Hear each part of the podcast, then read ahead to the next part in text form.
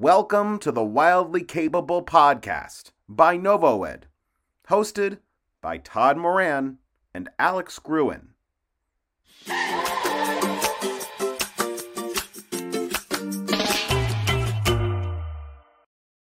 On Wildly Capable, we explore unusual sources of deep capabilities and unexpected insights on human capital. On this episode, Todd and I interview Dan Cockerell, Disney keynote speaker, former vice president of Disney's Magic Kingdom, and author of How's the Culture in Your Kingdom? Lessons from a Disney Leadership Journey. We're starting at the beginning of the book and also of your career early on in How's the Culture in Your Kingdom. You have a great section on mental fitness, in which you reflect on your time as an entry level manager overseeing the parking lot at Disneyland Paris.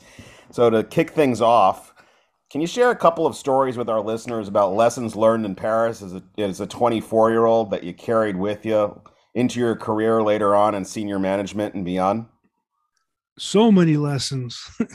so, yeah, I mean, the, I think the the big the, the the biggest thing I learned about that was uh, how to open your mind up and just be willing to learn you know, it was so intimidating to move to another country. I traveled a lot, but I'd never lived in another country. And to go someplace where everything is different every single day, you're trying to figure out what people are saying on the telephone. You're trying to figure out what word they said. You're trying to figure out what the word is for bleach when you're at the supermarket. Just and and yeah, as I like to say, this is what us old people say. Back then, we didn't have a smartphone, so you just you had nothing. You had nothing in your pocket to pull out and reference. It just you just had to sort of figure it out. So I remember being in the plane flying to France, and I told myself, okay, you can do this one of two ways. You can go there, be meek, intimidated, and just be quiet and try to kind of blend in.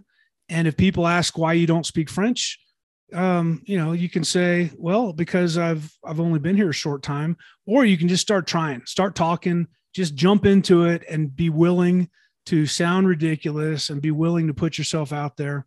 And you're going to make mistakes and you're going to have misunderstandings.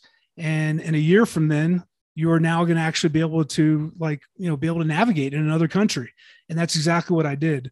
And I think that's why they they say kids learn so much faster because they don't they're not afraid of making mistakes. They just make mistakes, break it, try again. Adults, we like to be get it right. We don't like to be judged. So that was probably the biggest thing was the the, the being humbled by being the foreigner, right? English is a, uh, French is a second language. You know that was my deal. So um, always trying to figure that out. Um, the other thing was just I, I think just accepting other cultures. Um, there's this anyone who's lived in another country, you go on this little roller coaster ride. The first month or two is like honeymoon phase. Wow, I can't believe I'm here. This is so cool.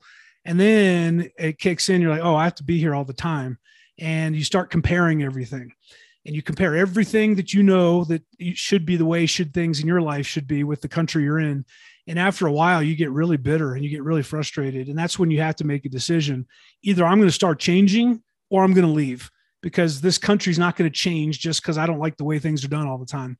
And so I start, that's what I started to do. And just things as simple as how you push back, how you ask questions um, in, in staff meetings, uh, how you speak up, uh, your uh, your personal distance from people. It's different in countries, and in in France, if you give too much people too much room, they'll just step in front of you. They're not being rude. You're just not protecting your your your space. And so after a while, you start changing, and that's when it really starts to get fun. But uh, those were a couple of the big things: is just getting over that uh, that fear of not being able to do it and fear of being judged. And uh, if you can get rid of that, well, you can learn a lot. I'd be intrigued on the on the first point about purposefully and intentionally putting yourself in these uncomfortable positions where you're sort of forced to reach and to stretch translate that a little bit for us, you know, moving back in, in, in, sort of, you know, in the, in the corporate world, should we be doing more of that as L&D HR talent professionals, asking people to reach, broaden, you know, be put in these uncomfortable, safe, but uncomfortable positions? Or um, is that only for sort of a select few or only in certain areas that you think that that really works to sort of grow and, and develop folks um, kind of in the enterprise setting? Yeah, I mean, I think this is a life philosophy, not just personal life, but I think in organizations, you should be, constantly be looking for ways to put people in learning situations. Um, at Disney, we we were able to do that because it's so big and there's such a matrix structure there. You can move people with pr- pretty little technical knowledge into new jobs because the systems are so strong and the, the the expertise around is so strong. I know that's a little bit of a stretch sometimes for smaller companies because they're like, you know, I, I can't take a risk and just throw someone a new job because if they mess up, we lose our biggest client, and that our biggest client is 50% of our revenue. So, you know, you have to be smart about how you make these take these risks. But there are so many other things you can do. You don't have to put someone in a different job just to have them learn. You can challenge them to go um, learn a new skill and agree at the beginning of the year hey you know what what do you want to what do you what would you like to learn let's talk about that and then as instead of making it like a stretch goal this is a you know we're, we're encouraging you to develop yourself this should be like it's mandatory now that you've determined what you're going to develop we're at the end of the year we're going to see where you got it's going to be part of your your performance rating it's going to be part of your compensation your bonus and I think a lot of companies like to think development should is optional, but I don't think it should be. I think if you're going to create a culture in a company where you're always aspiring to do better, everyone you hire should come in knowing that that's going to be part of the part of the job. Yeah, it's brilliant. It, Alex, it makes me think a little bit about we a past guest, Dan, uh, just um, just last week, um, um, Adam Neiman, who spoke about this construct of uh, DPS, directive performance support. So don't make the training separate from, make it part and parcel of the nature of their work. And if you do that, that is going to force them, uh, whatever role, whatever tier they are in the organization, to, to have to create that application and, and relevance to, to what they're doing. And they're doing that in a very challenging, complicated manner. Don't make it sort of separate off to the side. We, we hope that you might develop in the following manner. So I'd, I'd love to hear you echo that as well, Dan, because I, I, think I think that can work at scale too, or at least I should ask you: Do you think that that can work at scale, or is that only again where you can do that in a very targeted fashion? No, it can become a part of the performance criteria that you evaluate as an organization, and if uh, if you make it and you hold people accountable to that, um, you can get some great results. And the, the, funny thing here is you're holding people accountable to make themselves more valuable. So this shouldn't be a this shouldn't be a stretch for people. Um, the cool thing about this is you're not you're, you're you're focusing on results, but you're focusing on results to, so they have better capabilities to get better results. Um, know, a lot of organizations it's just about results. Look, I don't care how you get the job done. I don't care if you develop. You just got to get those numbers to be those numbers every month, and that's not uh, that's not a sustainable model and you know people burn out with that kind of model they have to know that okay am i am i getting better doing this? Is, am, am i going to get more um, resourceful? Am i going to get better competencies so i can either do this job a lot better and get better results or be able to grow out of this job into something bigger and you know either move laterally or into a, a role with more responsibility and take on more because i've been pushed.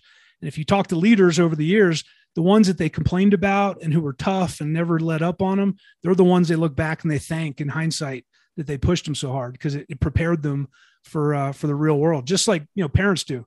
Teenagers never thank you for all the stuff you do to them when they're teenagers, but they eventually a lot of them come back, you know, in their late twenties. Hey, thanks for you know at the time I didn't realize I thought I did, but thanks for pushing me. Thanks for creating that structure for me. Thanks for the discipline because that's why I'm successful now. So that's the thing. You never get thanked in the moment. It's always later.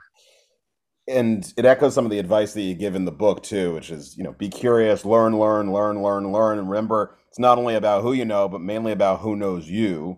To get as much exposure as possible in pursuing those processes. You meet people, you network, you volunteer for new assignments, you cultivate those capabilities question is how do you do it in remote and hybrid work? Uh, this is a new force to be reckoned with, and you got to drive all these extraordinary programs and change and opportunity at Disney, but those are physical spaces. So, any thoughts or guidance around how to be able to, you know, as an emerging leader, how do you do that in a hybrid or remote work environment? Yeah, and I've I've talked on a, a few podcasts about this. I'll tell you, I think there's absolutely no difference. And I would actually say it's actually easier in a remote environment. And I know people say, well, you're crazy because I don't run into my boss in the hallway working out of my house. But the reality is, when we're at work, people are engaged in their work and they are just, you know, we, we kind of think, well, since we're all in the same space, that means that we're going to really make an impression on each other and we're going to make those connections. But if you go to organizations and have leaders that are very thoughtful about how they connect. Um, it's they don't they don't rely on chance opportunity to meet by the water cooler. they set up those quarterly meetings with their boss. They set up those, you know, uh, every month they decide I'm going to meet someone new in the organization. I'm going to find out what they do in their job, and I'm going to introduce myself and make a new connection. And so, um, if if if you want to do that, you literally can do that now one on one at Zoom, looking into their eyes and having that talk. Um, if you want to connect with your team uh, at the beginning of every week to make sure everyone's on the same page of what you're going to be working on the week, you jump on the on every Monday morning, and from 8:30 to 8:45, you have a 15 minute. What's everyone working on this week? You have that conversation. Maybe you have a 15 minute uh, midweek check-in and a, at the end of the week you have a how did we do this week so it, for me it has nothing to do with uh, just you know be, being physically there. It's all about intent and just creating the right forums and de- being disciplined enough to check in on a fairly regular basis with everybody. But you have to think through it. You need to pull a calendar out. How often do I really want to talk to you one on one, or do we need to talk one on one? How often do I need to talk to somebody who's you know works on the other side of the company? Maybe it's once a year. But the fact is, this can all be planned and you can plan this out how you want to have these engagements with everybody and then make sure they know why you're doing it and i think you can be extremely effective in this in this regard yeah, that that the theme uh, I think I'm hearing loud and clear down at this intentionality, which is intriguing. You know, a lot of what we work with clients about in terms of you know purposeful design of, of learning and development opportunities. It's intentionality. It's not just throw a bunch of content assets at them or you know enroll them in a whole series of courses and hope that just translates into into into performance readiness or progression. But it's being very intentional, very specific about the types of designs and experiences you're trying to put them through, uh, which which I think is what I'm, hearing from you a little bit is you know, putting that front and center, whether it's in the leadership vein or or otherwise. I, I don't know if, if that's kind of what you're driving at a little bit. Absolutely, intentionality. This is everyone's career. I think hinges on on two things. A little bit back to your theme: your performance and the perception of your performance. So, hmm. you know, everyone out there, and there's lots of people in this world. I'm putting my head, my nose to the grindstone. I'm working hard. I'm doing a great job. I'm not taking that time to go try to do all the politics. And if they don't recognize my potential and my performance, well, then shame on them. Well, no, shame on you because they're you're going to be the one penalized if people don't know what you're doing for them. And it's like it's like marketing. If I have the best product in the world, if you don't know about it, you're not going to buy it. So not only does the pro- the product have to be great, you, but you have to be very smart uh, and and strategic in how you market yourself. And this is where people go to the extreme. Well, I don't want to go out and try to toot my own horn. It doesn't feel comfortable. I don't want to totally disengage. So how do I do that? Well, be relevant be relevant to people. So I learned this early in my career is um, I started sending a one page update every Friday to my boss, whether they requested it or not. Here's what I'm working on or doing that I think you need to know about in my job. There are things are relevant. Here are the things I'm thinking about right now about what the future looks like, maybe some future projects. What do you think? And by the way, here's four or five things that I did this week you don't know about, but it was great. And and you know, kind of uh, permission to brag. And every every friday i'd send that note. And so if my if my boss if we only met once a month and those got canceled they knew exactly what was going on with me. They uh, if someone stopped in the elevator how's dan doing? they could refer to that that little memo they read a few days ago and bring up some of those points. So you got to be smart about uh, are you on your everyone's radar um, out there. Don't assume they know because they're they're 10 times busier than you are and they're not paying attention. They're not thinking about you. So you better be relevant to them. Um, so when the, it comes time to um, you know look for promotions or look for additional responsibility, it's the known quantities that are, are going to be considered. If I don't, if I think you're doing a good job, but I don't know that for sure, I'm going to go with something I do know, and that's once again that's that intentionality of communication. Dan it makes me think a lot about. We've uh, done some, a fair amount of work in a past life with uh, John Stepper, and, and, writes a lot about work out loud. Uh, he's a former Deutsche Bank exec, and I thought you know the two kind of brilliant tenets to that that speak and resonate. I think with what you're describing of that work out loud, which is you know make your work visible, but also narrate it narrate it not in a braggadocious way but but in a meaningful way. And i think that that's important which which maybe brings me to this other piece of you know kind of core tenets that things you should be doing whether you're sort of leader down to your directs if you're a people leader or or otherwise. And, and let me see if i can get this right if i got a sort of direct quote from the book but you have an entire section uh, in the book called you know, about giving effective feedback. And, and you write i quote i always think about the consequences of not providing feedback. Over time if we do not deal with the issues head on we lose credibility and eventually our ability to lead. Our operation becomes less efficient, more productive, and our organizational culture weakens. So, loved love to have you talk maybe a little bit more about the importance of of that feedback as another kind of critical tenet of, of, of driving things forward in this in this workplace environment because I think you hold that in fairly high regard. Yeah, and I and I do high, hold high regard, and I made a point of that in the book because um, early in my career I wasn't good at that. I like I'm a very positive, optimistic person. I like to influence behavior and performance through positive reinforcement and role modeling. And that works a lot, but that doesn't work all the time. And you have to understand as a leader, if you're going to choose to be in a leadership role, um, and as my my my my dad and my wife say, or raise kids, you better be ready to give feedback because not only I think a lot of leaders say, well, it's part of my responsibility, and so you know I'll do it when I have to. No, no, it, it is your it's your total responsibility, and you're doing a, a disservice to your your kids, your your direct reports, anyone who you um, are going to give feedback to. It's you, you it's a disservice by not giving it to them because you're not giving them an opportunity to fix or correct anything they have. You know, we all have blind spots. We all have things we're doing we don't know about. And if we don't have someone around us that can point those out to us and, and give us those tips and tricks to fix those in a, in a productive way, we'll just keep doing the same thing over and over and over again until one day we find a boss that gives us a feedback and we say, well, you know what? I've worked for 20 years. No one ever told me that. It's like, well, either you weren't listening or they decided not to tell you, but it's been, it's been hurting you for a while now. And here's the irony of that. I grew up playing sports. I think lots of people grown up playing sports or they've done activities you know, I never, when I was playing uh, football in high school and the coach yelled, Cockerell, I told you, you put your right foot back when you're running left. You know, I didn't think to myself, why do you have something against me? Do you not like me as a person? You know, I would say, okay, thanks, coach, because I'm going to get off the mark quicker. I'm going to, you know, perform better. I'm going to do better. The team's going to do better. I never even second guessed the fact that he was just making that up because he didn't like me. I just thought he was making my performance better, and which was the case. That's what coaches do. But somehow, when we get to a professional environment, when someone gives us that feedback, we come up with all these other things, and it gets really there's a lot of drama, and, and people are afraid to do that and give that. So, um, I think it has to be something. Um, the biggest thing is you practice. It has to become part of your culture, and that's where um, that's everything's easy when it's part of your culture. I I I, um, I define culture as the way things are done around here, and if people get feedback every day, they get recognition every day. You know, whatever happens every day is what they're going to be used to, and as long as it's done in a balanced way, that becomes part of the the environment.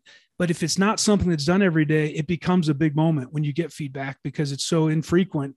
Um, you know, because people wait too long to give it, or they decide not to give it, and it comes to a, a breaking point. So we just got to get comfortable with it, and we got to be get all this awkwardness out of the way, and just let people know. Look, my responsibility is to tell, give you feedback when I see something you can improve upon. You can choose to take it or not take it. That's the other thing I've learned over time. Um, I to get so caught up in I'm going to tell them, but what if they don't change? Well, you know what, Dan? That's not your problem.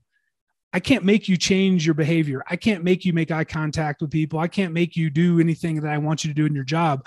All I can do is give you the feedback, tell you how it can be corrected. And if you choose not to correct it, then I have to give you feedback again. And the consequences will get more and more serious until either you change or you have to go some work someplace else.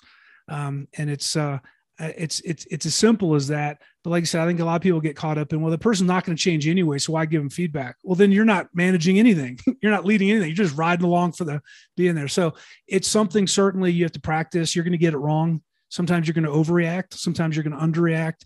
But unless you practice it, just like learning another language, you're never going to get better at it. And that's probably the biggest thing is just get in there and start doing it.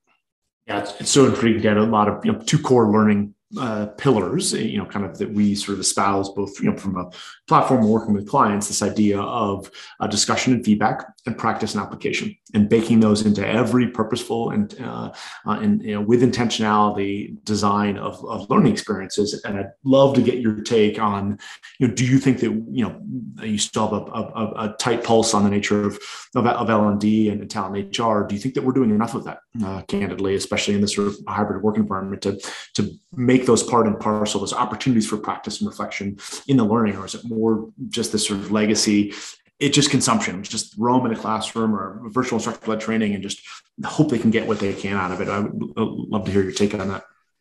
Yeah, I would say we're absolutely not. Um, mm. And this is something I remember. Uh, I'd get uh, leaders say, you know, I really want to go to this class, or I'd tell them I'd really like you to go to this class. but what I what I concluded, having worked in so many different roles at Disney over the decades, was 90% of learning or more happens in, during life in the operation, right in the moment where you're working. And it's nice. It's nice to go to a classroom and learn something new and disconnect, learn a new way to think about things and how you're going to put new uh, habits into place or new behaviors. There's definitely a place for that. But there's not nearly enough time to do that in the, the work world because we, you know, unlike professionals, which compete who compete, I don't know, 2% of the time and train 98% of the time. In business, we're competing 98% of the time and we're training 2% of the time. So it has to become a part of the workplace because that's where the behaviors are happening. That's where the time is. And uh, you have to bring that piece. Now, a lot of people say, well, look, I'm so busy and under my, over my head, I don't have time to do any of that. Well, you got to figure it out.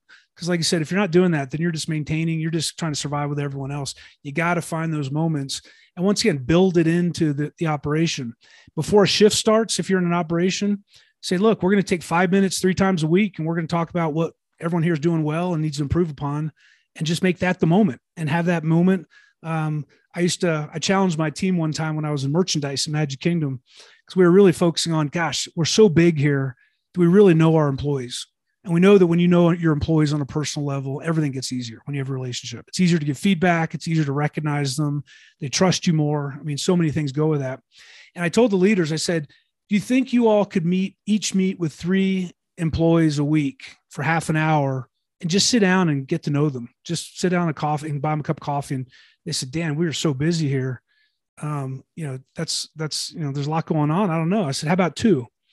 And we tried that and they, they said it was too hard. I said, all right, we're going to do we're going to go to one and i'd go less but there's no less than one so can everyone here commit to sit down with an employee for 30 minutes once a week one employee for 30 minutes once a week and they said yeah i guess we could do that. We can i said all right well you have i don't know you have 100 employees in your location. So that means between all the leaders here you're going to end up sitting down with an employee for 30 minutes every two months. I said that seems pretty that seems pretty good. If you want to have a one-on-one conversation with someone give them some performance feedback and have that you know personal connection.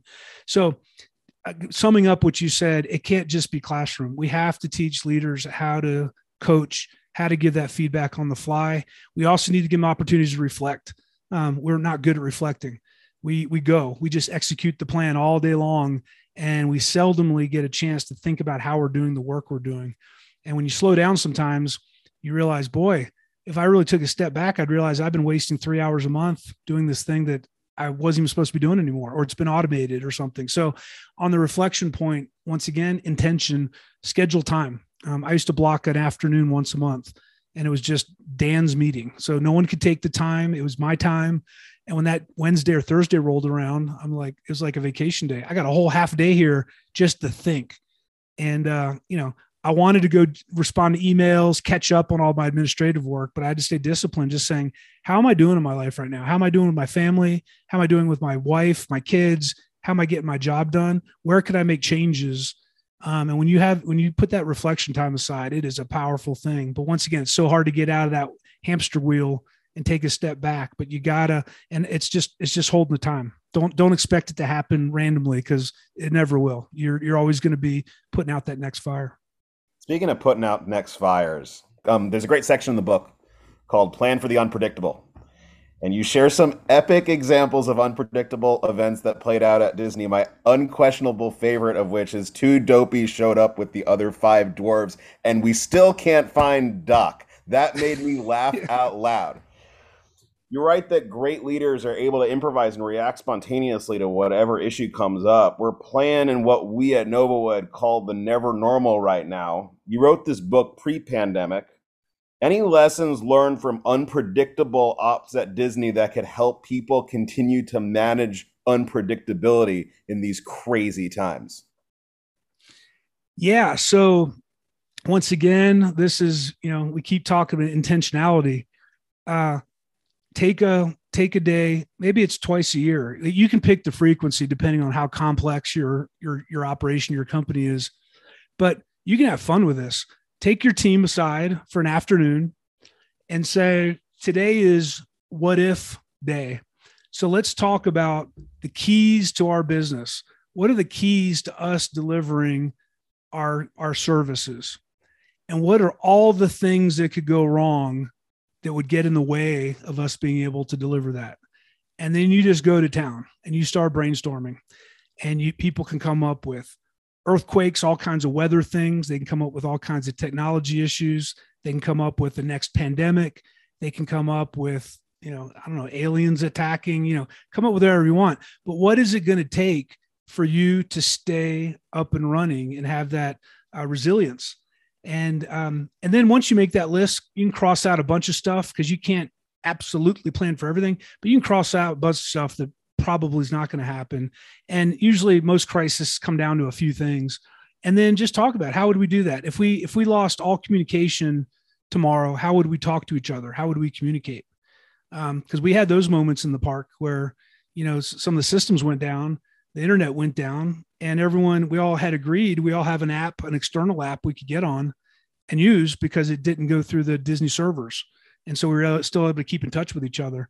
So it's um it's it's that brainstorming piece um, about how to do that. You don't have to go the next step logistically and tactically how to take care of it, but if you've thought about it already, you're going to be way ahead of the game. Um, and we used to do this uh, um, every month. We would do a an exercise in the park. You know, there's a, a a A, B, and C evacuation. An A evacuation is we have to close the park early and have everyone leave very quickly, like 9 11 uh, you know, we, we made an announcement and we closed the park at noon. And an hour later, everyone was out of the park, done in a very orderly way. Then you have a B evacuation. What if the main entrance is blocked? People can't go out normal exits. Okay, we have paths behind through the park to get out, but in a different way. We practice that. And then you have C evacuation, which is safe haven. What if there's a tornado coming? There's a really bad hailstorm. There's an active shooter in the park where can we give everyone safe haven? And we would do tabletop exercises and we would talk about it. How are you going to think about it? Who's going to get the call? How do you mobilize everybody? And we would have the conversation. You're already in an unmanageable situation but at least you have sort of a plan. So once again that brainstorming goes a long way. I think i put this in the book too when we put um, at hall of presidents. You know we um, when we had uh, uh, president trump was being put in hall of presidents and we knew that that was going to be a, a possible place for things to happen if people wanted to get attention because you know politically it was so such a hot topic. And so we worked with security team. We brainstormed what are all the things someone might do? What are all the things we can do to prevent that from happening? And what are all the things we're going to have to do to react to that if it does happen? And that it's not a one day it's not an afternoon exercise. It, it's ongoing. But um, absolutely. And we saw that during the pandemic. Companies that were had already moved to zoom you know that they were able to keep doing business because their communication uh, was in place. So um, it just takes a, a, little creativity and it's something you need to just revisit pretty frequently.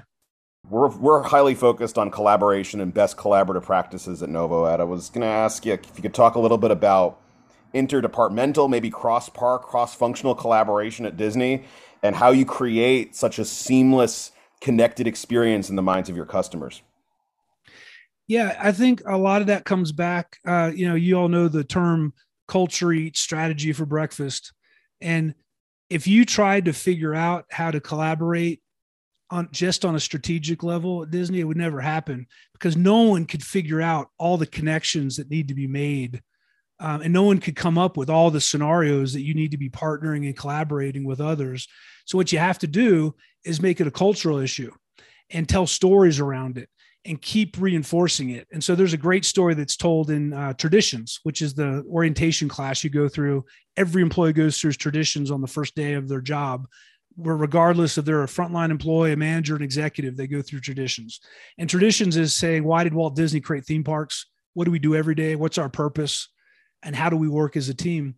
And we tell we tell tons of stories around partnerships and collaboration and give everyone examples of that. So you know, if I work in uh, attractions and you work in outdoor food and you're selling ice cream, and I walk up to you and I got my Big Thunder Mountain costume on. I say, Hey, can you give me an ice cream? I have a guest over here who just dropped one and I'm going to replace it for her. Um, what would happen a lot of organizations is who are you? Uh, your manager has to call my manager to give me permission because my till has to be balanced and the list goes on as opposed to you know what you give that ice cream to that person and you write it in your loss you write you put a note on it so you're still going to balance your inventory and you go. Now if that happens you should always say yes because the risk is low. Why would you say no? Um, now if that person comes to you at three o'clock every single day maybe you should start asking some questions but use your common sense.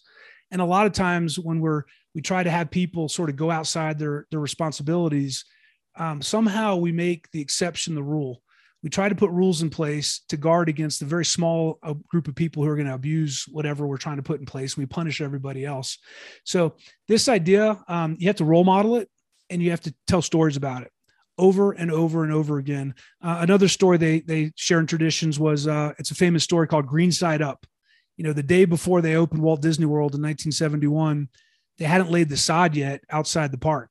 So the park was ready, the hotels were ready, but it was just brown. It was terrible. And they put a call out to everyone at Walt Disney World operations, accounting, finance, marketing. And everyone showed up at the contemporary. They said, what, what do we need to do? They said, we need to put this sod down. So we open tomorrow. This place looks, you know, looks good.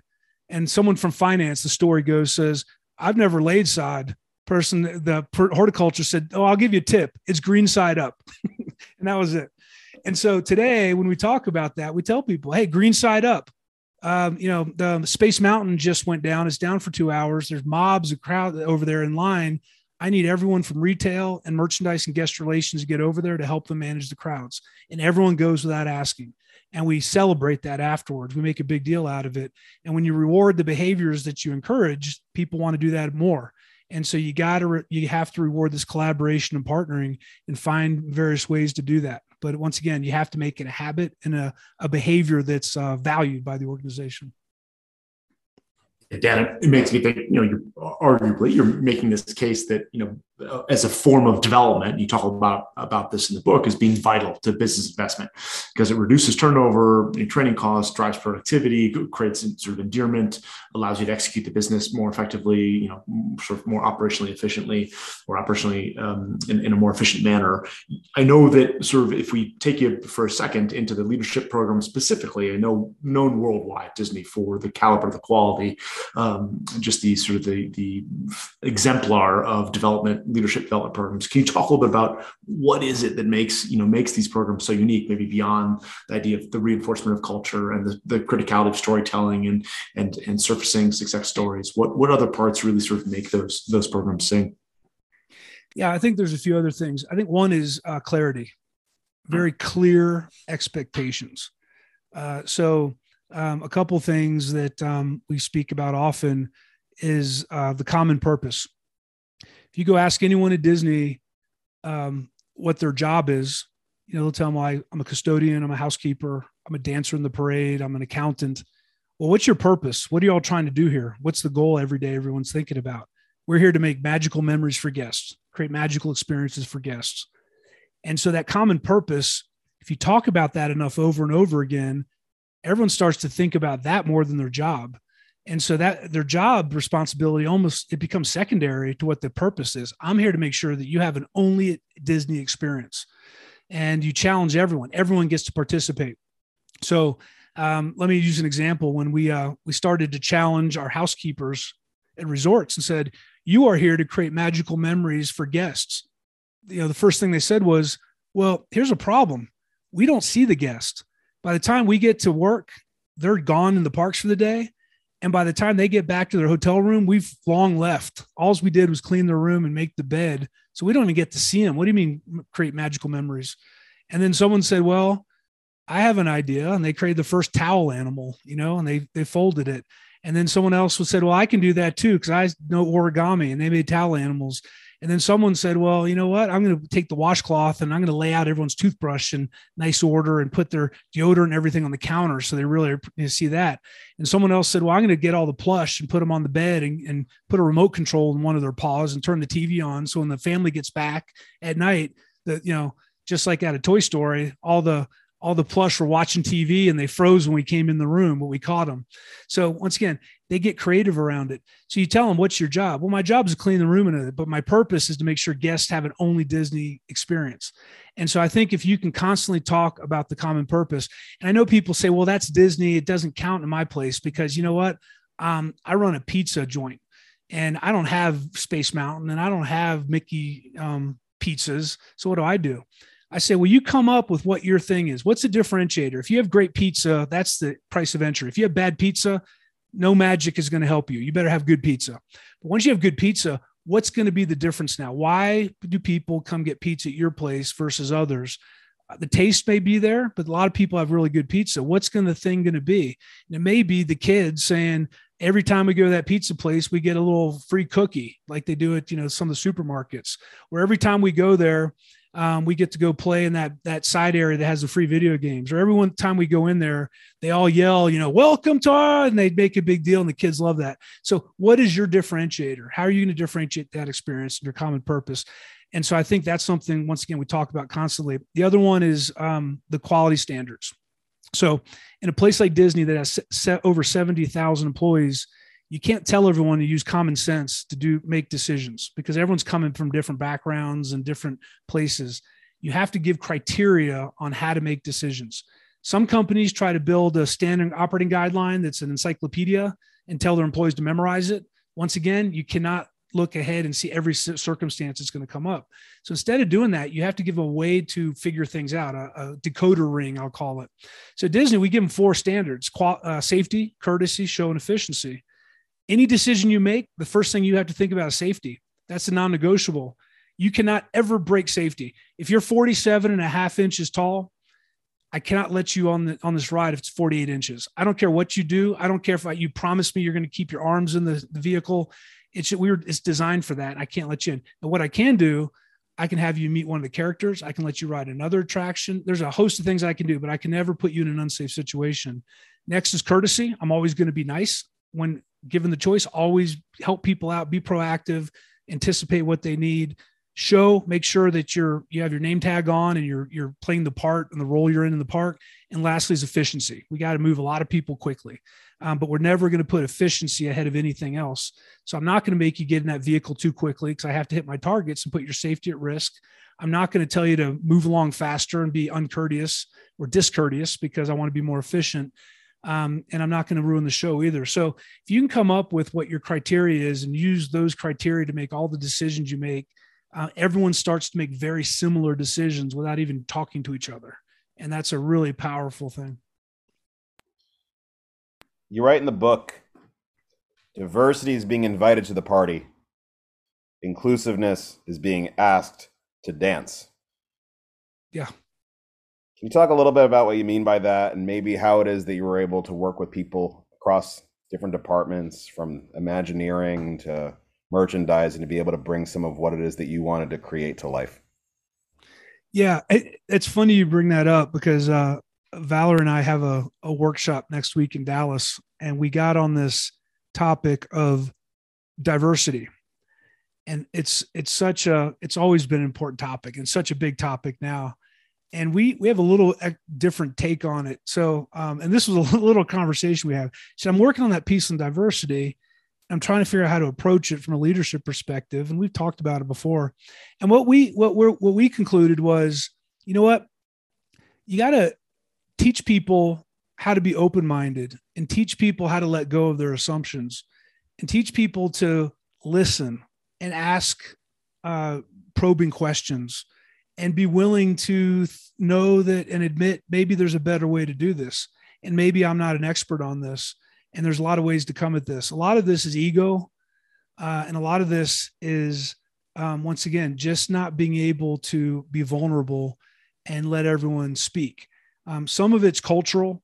You know there's a there's a um, usually in, in, in staff meetings often you'll have um, either the extroverts taking up all the oxygen in the room in some cultures it's the men because there's no women in the room and if there's a woman in the room they're not being listened to. So we all make these um, we have this unconscious bias and that's just part of how we're wired. And I, I know people don't like that. They're like well i'm not that way. Yeah you are because it's, it's it's a safety it's a safety and survival technique to make quick decisions on people because that's how we avert danger and we have to make some we have to put them in a bucket. But once we get over that first initial um, evolutionary reaction then we can go back to our critical thinking and really um, be ready for our second engagement with somebody and so um, that that has to be reinforced constantly and i think leaders have to role model it leaders have to give everyone a voice leaders have to find processes to make sure they're listening to everybody. Sometimes that's as simple as asking their, them their opinion. Sometimes that's asking the person who always speaks up first to say, before you speak, I know you have an answer. Let's listen to everybody else. And sometimes it's, you know, like I used to do give everyone your phone number. Say, if you need, if you have a point of view and you need to talk to me about something, you don't, your leader's not listening and you really think you need to talk to someone, call me because I'm the vice president of this park and I have the authority to listen and, and, and do this and, and make a decision and help you. Now, just because you have access doesn't mean you're right, but I'd rather have you call me than Channel 9 News or Twitter or Facebook or wherever else you want to tell the story. I'd rather have the first shot at fixing it. Um, so there is that idea that you have to just at a base level train yourself to respect everybody and listen to everybody because the conversation Valor and I had, I said, you know what, this the diverse inclusion conversation. I don't want to go into a room and have, and this is uh, extreme, but try to um, convince everyone not to be racist. you know, if you're racist, my training is not going to help you. And I know racist is a very extreme term, but if you're biased against certain people consciously, my training is not going to help you. That's a value. And I'm not changing your values. So I just got to change the way you think about things and give you tools to overcome maybe those biases you have and maybe those assumptions you make. Um, because every organization, to your point, I'm going to invite you to the party because HR told me I had to, and I have to hit a quota. And, you know, you can do that. But am I going to ask you to dance? It's like now that's really where we get the best thoughts. We get people that don't talk like us. They have a weird accent. They've come from other places. They have different experiences. And that's where innovation happens. But you have to recognize that um, you don't know, you don't know best. That's the, that's the shadow side of culture. You have to say the culture is key to what we do but individual opinions is how we're going to excel and kind of move forward. And those are often considered at different ends of the spectrum. You know, I wonder, Dan, maybe the the, the B, uh, you know, sort of in the nomenclature of the belonging starts to come about with when that's done consistently over time, on sort of a repetitive manner at scale, and, and now all of a sudden it's like, yes, I was invited, yes, I was asked to dance, and and, and wow, this is happening consistently for me over time, uh, you know, and, and, at scale. So, yeah. Yeah intriguing, intriguing point on that side. So I, would be remiss if I didn't ask one super Disney related question. Were you at at the um, basis of the magic bands, and who who who gets to take credit for that inside? Which is, I think, perhaps one of the most brilliant sort of design. I know it's been out for quite some time now, but just the yeah. idea of the sort of ride ahead and you know go go book your space was just brilliant from a sheer logistic standpoint, and also back to the the guest experience side is the the mass reduction and frustration it must have brought about. I, I don't know if you can share or have insight to that sure. one. Yeah, there's uh, some of this may be uh, lore, and, uh, and but but I'll tell you the story I know. Um, you go back to I don't know the early maybe early 2000s 2014 2015 um, and no it was before that let me see let me get my dates right like 2008 so um, uh, jay Rasulo is the chairman of parks and resorts and someone brings it to his attention and said, "Hey, um, the cover of Oprah magazine uh, has the 12 the the, the most uh, terrifying places to go on vacation, and Disney's on the list." And he got his attention. When you start reading it, you know people are saying, "Gosh, you go there, it's hot, it's long, you can't plan." Um, you know everything's difficult logistics and it's just it's it's really hard to to get make your way around why would anyone go do that and so he saw boy, we better get ahead of this because we're doing well right now. But we we gotta we gotta we have to start changing. We have to start to to look at what's going on in the world where people are not they're not as patient as they used to be and they want everything right away. The, the, the second thing that came about is Bob Iger. If you read his book, Ride of a Lifetime, his his wife, when he became the CEO, Willow Bay told him, his wife said, Hey, look, the average CEO lasts like four years. So you better start to make some big decisions because you're going to get fired anyway. So he went and bought Pixar, which you know he could have gotten fired for if that didn't work out. He bought Lucasfilms, which he could have gotten fired for. He opened Shanghai Disney and decided to get that park open, which he could have gotten fired for. Marvel. So he just keep he, it just keeps going. He just kept making these big bets. But the thing is, what I've realized about companies that are really forward thinking, you make the bets when you're in the middle of your heyday. Because when you're making money and people are coming, you can make a bunch of bets and lose those bets because you know what? You, you can afford to lose it. It gets lost in all the volume. It's usually companies start making these big innovative bets on the way down. Boy we're losing market share. Our clients aren't coming back. We got to we got to go quickly and find out a new technology to put in place. They rush it. They don't think through it. It goes wrong and that that just keeps accelerating the downward spiral spiral. So anyway, Jay Rasulo went and talked to Bob Iger. He said, "Yeah, let's let's look at this." And they they took a bunch, four or five top executives, and put them together as a team for like a year, and said, "We want a big idea." Well, what do you want? We just want a big idea of how we're going to change the way we operate at Walt Disney World. That's going to make the experience better. They went back, I think, twice with plans, and the feedback they got was, "This isn't big enough. Go back. It has to be bigger." I mean, how often do you hear that? So they went back and uh, finally, the final time they came back and said, okay, what we realized is, first of all, we are being pushed not by other theme parks, we're being pushed by every industry that's making things easier. Every company that's created an app, every company that's finding a faster way to do things with technology is now being pushed on us. People are saying, why can't Disney have an app? Why can't you make, why can't we book out in advance? So you're not competing with other de- vacation destinations. You're competing with Google and Domino's Pizza and Uber and everyone else. And so, um, and they, they went after it. And at, at the end of the day, they said, okay, we're going to do this transformation.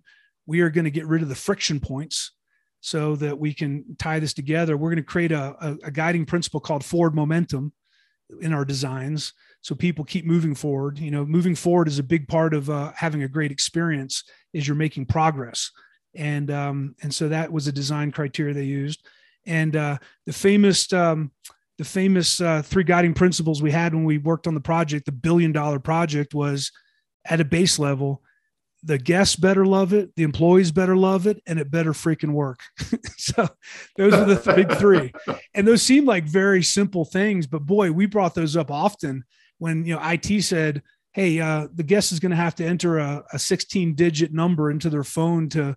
associate their magic band with their account we're like they're not going to love that come up with a new plan well, the new plan is going to cost a million dollars. Fine, take it out of the billion and make that come to life. So once again, even when you have that much money, you can start making shortcuts and and not deliver on the promise because you you're not thinking about the bigger picture. So that was kind of how it came to life, and it it continues to evolve, and it's never it's always going to be evolving because there's always going to be new technology. There's going to be new approaches to this. Brilliant, Dan. Thank you for that. Yeah, yeah. Well, Dan, uh, Park's about to close down. Nighttime spectacular time, fireworks, and we've got our last question. Uh, you shared in the book that, and you shared also today that everyone could be your mentor in some way. You can learn a lot from anybody. But we'd love to end by asking you to call out perhaps a few of the most influential coaches or mentors in your life that believed in you uh, and your approach to your career that have shepherded you on through your career through to now.